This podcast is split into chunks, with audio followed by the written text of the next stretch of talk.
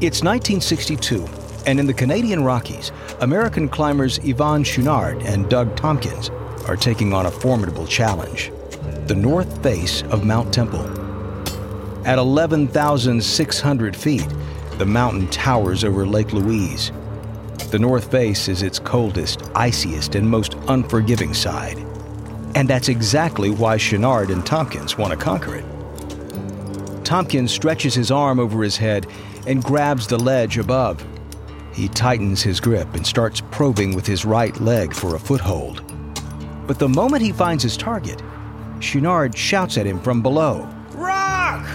Tompkins immediately presses his body against the mountain's hard rock face. A split second later, a football sized lump of limestone hurtles past him, headed for the valley floor several thousand feet below. After two more hours of treacherous climbing, Tompkins and Chouinard stop for the night and pitch their tent on a snowy ledge halfway up the mountain. This might be their first climb together, but from the moment they met, it was clear they were kindred spirits. Both of them loved being outdoors, living free and off the grid.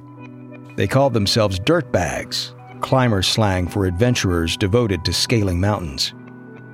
They lie in their sleeping bags, exhausted and about to drop off, when Chouinard suddenly sits up. You hear that? The, the wind's picking up.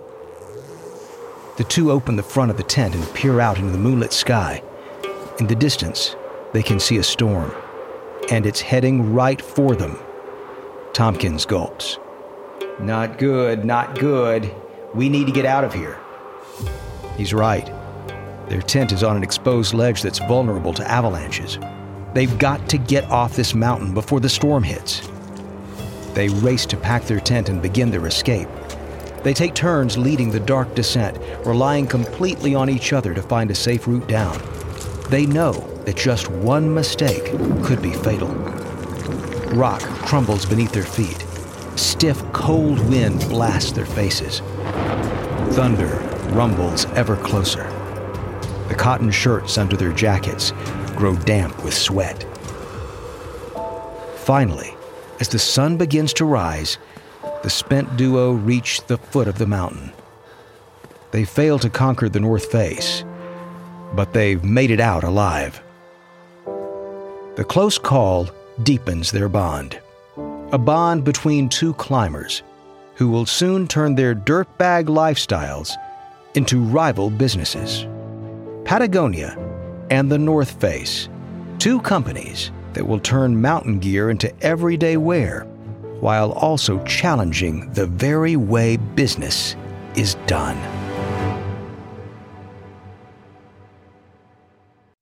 Enjoy a powerful business upgrade with Dell Technologies Black Friday and July event. Get amazing savings with up to 50% off high performance computers and tech built for business and be able to take your office with you with Windows 10 Pro. Plus, get great offers on Dell servers, monitors, docks, and more, all with easy financing options through Dell Financial Services. Call 877 Ask Dell. That's 877 Ask Dell and speak with a Dell Technologies advisor today. Louisiana has unmistakably unique culture, world class cuisine, and the nation's top ranked workforce development program. This incredible state's business environment is powerful, rich, and diverse. It's the gateway to 38 states and the world with a port system delivering the most domestic cargo in the U.S. It's also where NASA and higher ed partners build rockets that will transport the first women to the moon. Discover Louisiana's investment resources at OpportunityLouisiana.com to learn how your company can gain a competitive advantage in Louisiana. From Wondery, I'm David Brown, and this is Business Wars.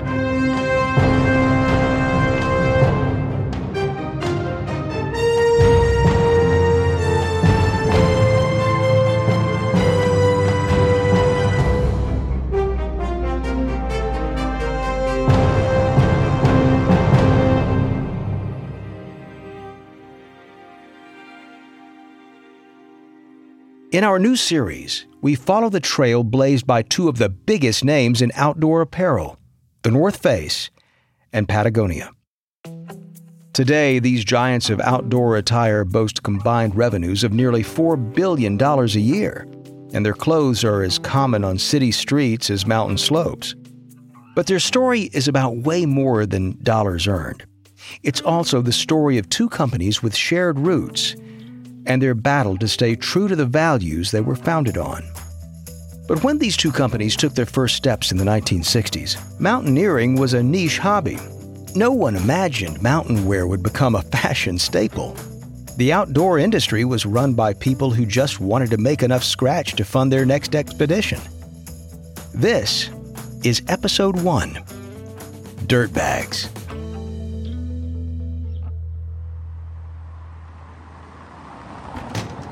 It's 1964, and Doug Tompkins fumbles for change in a telephone booth in downtown San Francisco.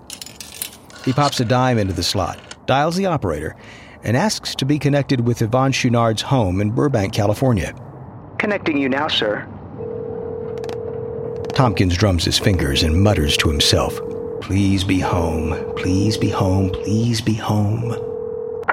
Chouinard residence. Yvon speaking. Yvon, I'm on a payphone, so I can't talk long, but I'm starting a business, a mail order business, selling high quality climbing and hiking gear.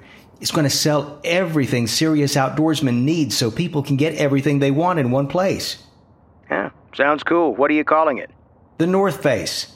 Seemed appropriate after Mount Temple. Hmm, good name. But Tompkins wants more than Chouinard's approval. He needs products for the North Face to sell, and for that, he needs Chouinard. You see, Chouinard's not just a climber, he's also a blacksmith.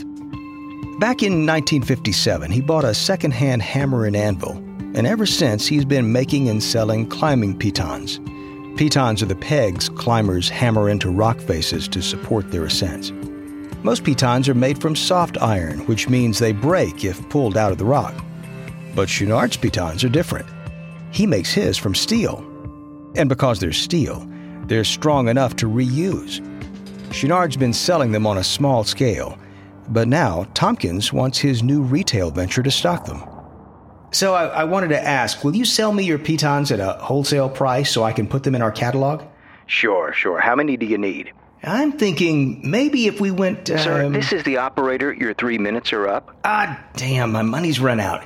Yvon, I'll mail you our first order. Bye. But Tompkins isn't the only one about to turn his love of climbing into a paycheck. And that's because Chouinard's transforming his piton making sideline into a proper business. It's 1965, and in Ventura, California, a craggy faced landlord unlocks the padlock on a chain fence gate and pulls it aside. He turns to Yvon Chouinard and his climbing pal Tom Frost and beckons them inside. Eh, this way. The two climbers follow the landlord through the grounds of a now abandoned slaughterhouse. Chouinard and Frost are here searching for a home for their new business, Chouinard Equipment. Last fall, they wowed the tight knit climbing world by making the first ascent of the near vertical North American wall of El Capitan in Yosemite. And ever since, there's been a rising tide of climbers mailing Chouinard with orders for his steel pitons. So now, Chouinard and Frost are out to tap into that demand by starting a business that designs, makes, and sells pitons and other climbing hardware. They're not after riches. They just want a few more dollars to fund their climbing trips. They also want to be based somewhere where they can lay down their tools and head to the beach whenever the surf's up. This sleepy beachside town is perfect. They both stomp through the premises after the landlord, Chouinard's a short, muscular guy with a determined look on his face. Frost follows behind. He's beanpole thin, with a crew cut that accentuates his ears. The landlord leads them to the ramshackle building that used to be the slaughterhouse boiler room. It's about the size of a small store and made out of corrugated tin.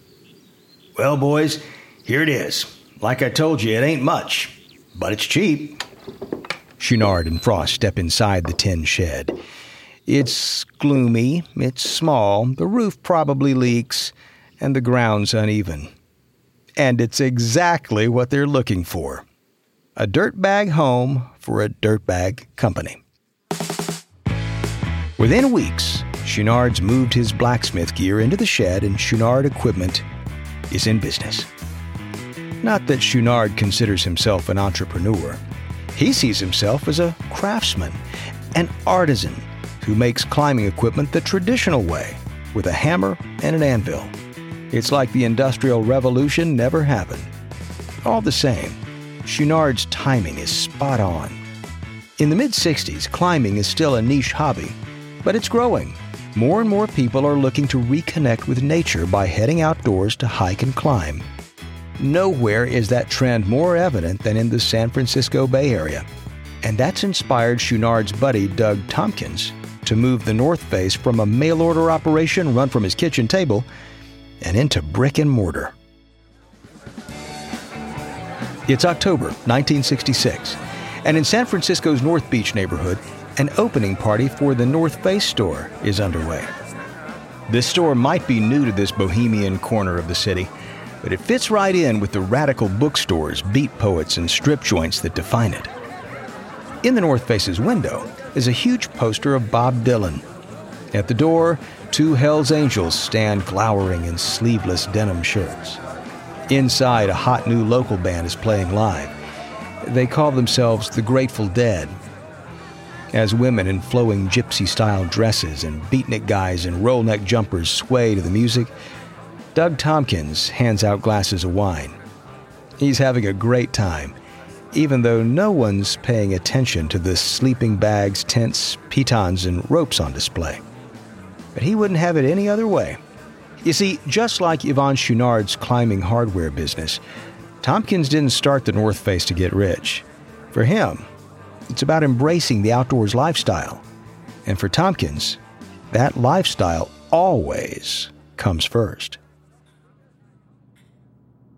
It's spring 1967, and in the North Face store, a customer is checking out the store's sleeping bags while Tompkins watches the clock from behind the counter.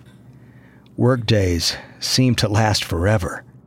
Excuse me, I'm going climbing in Castle Rock, Colorado, and I need a new bag. Which do you recommend? Tompkins looks at the customer with envy. Since opening the store, he's spending more time helping others pick out climbing gear than scaling mountains himself. Well, for maximum warmth, you want to go with the Model 200. If you want lightweight, it's the Model 100. Thanks. I'll take the 100. It's going to be a great trip. We're thinking of doing the Athlete's Feat route. You know, the one Royal Robbins did. The North Face founder zones out as the customer jabbers away. This isn't the way it was supposed to be. The store was supposed to subsidize a life of climbing. Instead, it's just become a job. Something's got to change. And then he has an idea that makes a smile creep across his face. It's time to dump the North Face.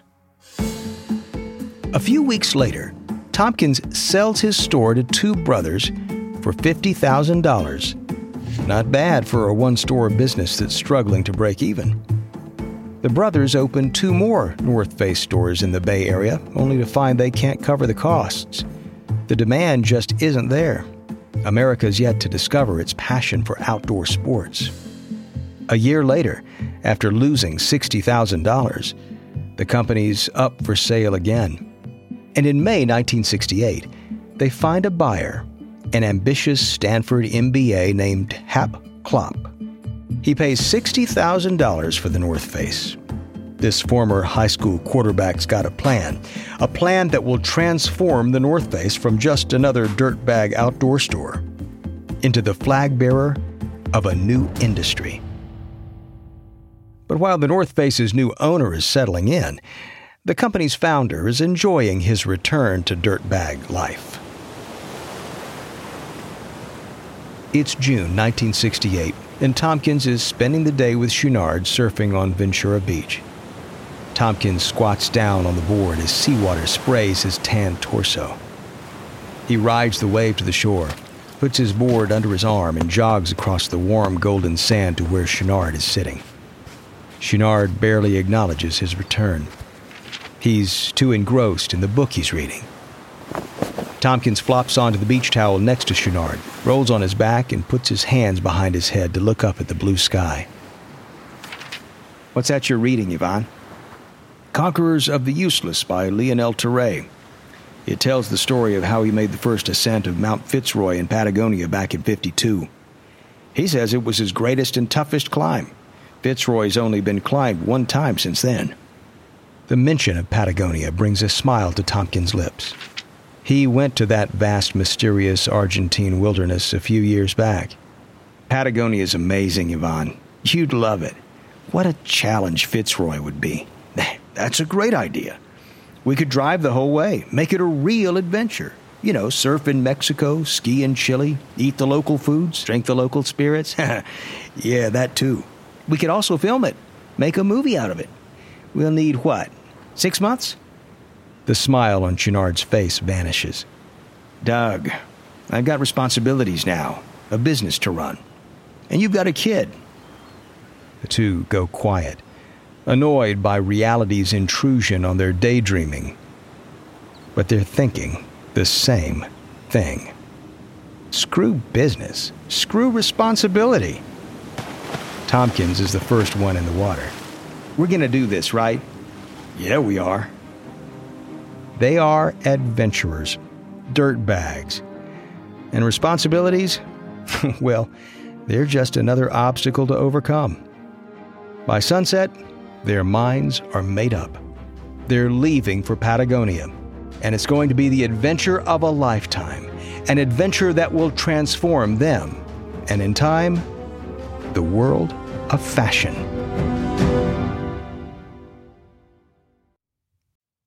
Where's my order? Where's my order? Where's my order? Break free from customer support monotony. Welcome to Intercom for Customer Support, the business messenger that uses chatbots, shared inboxes, apps, and more. Intercom's business messenger resolves questions that can be answered automatically, so customer support feels less like Groundhog Day and more like help is on the way. Go to intercom.com slash support to learn more about Intercom's business messenger for customer support. Birthdays, holidays, promotions, getting that last sprinkle donut. There's a lot in this world worth celebrating, but nothing is worth celebrating more than knowledge, especially knowledge that will pay off, like understanding how compound interest works, knowing how to check your investment professional's background, or figuring out your risk tolerance or finally understanding all those terms your friends keep throwing around like ETF, ESG, and ICO. Go to investor.gov today to learn about these investment products and more. How much do you already know about investing? Find out by putting your financial knowledge to the test with their new investment quiz. Investor.gov is your unbiased resource for valuable investment information, tools, and tips. Before you invest, investor.gov.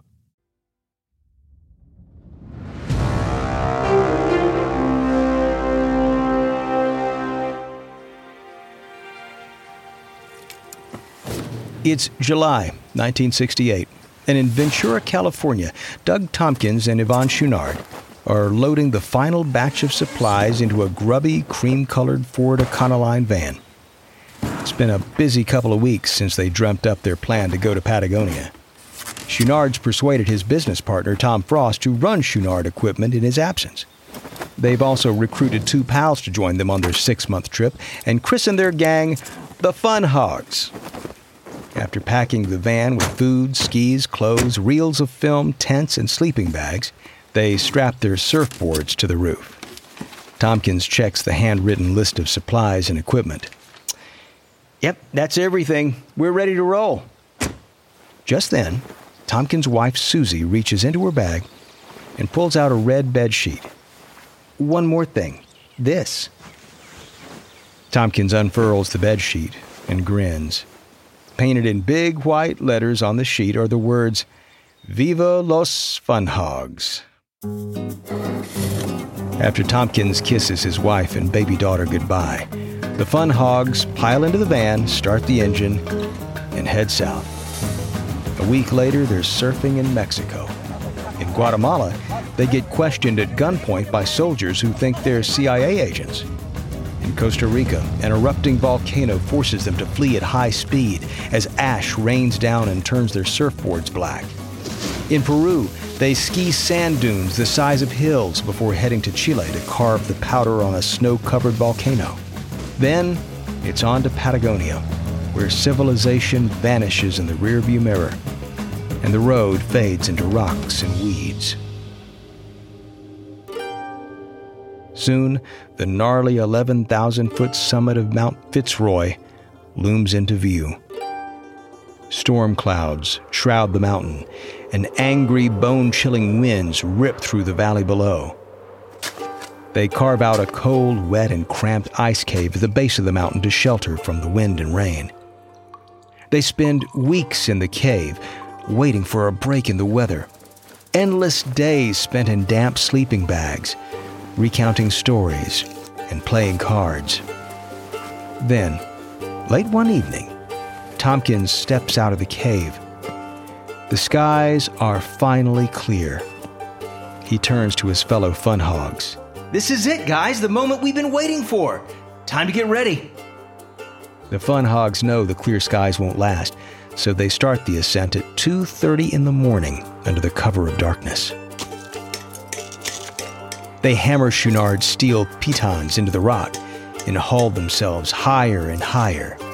They squeeze their way up between gaps in the rock face. Their spiked crampons bite into the mountainside as they ascend. They climb for hours, their sweat drenched cotton and wool clothes sticking to their backs. And the only time they stop is to figure out the best route to the summit. When they finally crawl onto the peak, almost 18 hours later, it's 8 p.m. and the sun is about to set. They look out triumphantly over hundreds of miles of uninhabited, arid scrubland. But then, Chouinard narrows his eyes. Another storm is already rolling in. Don't think we can hang around for long. Look over there. Agreed. Let's get the final shot done fast. The team whips out their film camera and shoots footage of themselves unfurling the red Viva Los Fun Hogs banner. Then, after just 20 minutes at the top, they start their descent. After hours of rappelling down the mountain, they make camp for the night. They resume their descent at dawn. The gang battles fierce, icy storm winds, praying their rappel ropes will hold. Finally, at 11 a.m., the fun hogs make it back to their ice cave and collapse into their sleeping bags. A week later, the fun hogs are heading home. It's night, and Chouinard's at the wheel driving the van over the rough dirt roads of Patagonia. Tompkins sits in the passenger seat, staring mournfully out the window. It's changed. Chouinard glances at Tompkins. What's changed? Patagonia. See those lights in the distance? There were no lights at all when I first came here. Civilization's closing in. Hmm. Same all over, though. I mean, remember those tropical forests we passed in Peru? The ones that had been burned to the ground to clear land for farming? Tompkins nods. Yeah, I do. We're screwing up the world, man. The silent spring's coming. The two men go quiet, lost in thoughts about the destruction of the natural world. It's December 1968, and after six months away, the Fun Hogs van finally rolls into Ventura, California. Chouinard climbs out, unloads his gear, and waves goodbye to the gang. He stands and stares as the van disappears around the corner. He might be home, but he feels different. The trip to Patagonia has opened his eyes to how the natural world he loves is being degraded. From now on, he vows, he will live his life in the least environmentally harmful way possible. And that applies to his climbing hardware business, Chouinard Equipment, too. But it won't be long before his new values put his business in jeopardy. On the next episode, backpacking mania seizes America.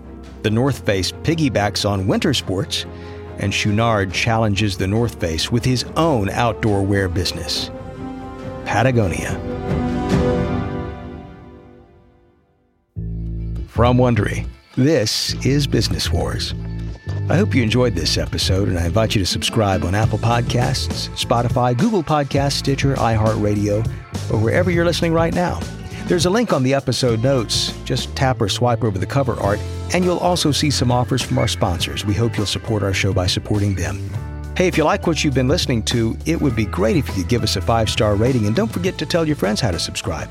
There's another way you can support us, and that's by answering a short survey at wondery.com slash survey and tell us what business war stories you'd like to hear. We should say something about the conversations in this episode. We can't know exactly what was said at the time, but this dialogue is based on our best research. Now, if you'd like to learn more about Patagonia and the North Face, we recommend the film Mountain of Storms, as well as Let My People Go Surfing by Yvon Chouinard and Conquering the North Face by Hap Klopp. I'm your host, David Brown. Tristan Donovan wrote this story. Karen Lowe is our senior producer and editor, edited and produced by Emily Frost. Sound designed by Kyle Randall. Our executive producers are Jenny Lauer Beckman and Marshall Louie. Created by Hernan Lopez for Wondery.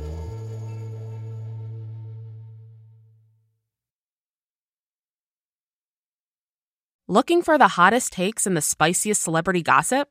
Look no further. Welcome to Rich and Daily the all new podcast from Wondery that's going to bring you up to speed on all of Hollywood's most current secrets and scandals. Need to know what Harry and Meghan are up to? What's the latest in Britney's conservatorship hearing? We've got you covered. I'm Aricia Skidmore Williams, and along with my bestie and fellow celeb news fanatic, Brooke Siffrinn, we're bringing you the latest entertainment gossip every Monday through Friday. Is that rumor you heard about Rihanna true? If it is, you better believe we'll have something to say about it. So if you want to be in the know about who's been seen with whom and who's in and who's out, join us on Rich and Daily because we don't just listen to the rumor mill. We give you the celebrity facts as they happen. Listen to Rich and Daily on Amazon Music, or you can listen to episodes ad-free by joining Wondery Plus in the Wondery app. With Rich and Daily, feel the gossip. Wondery, feel the story.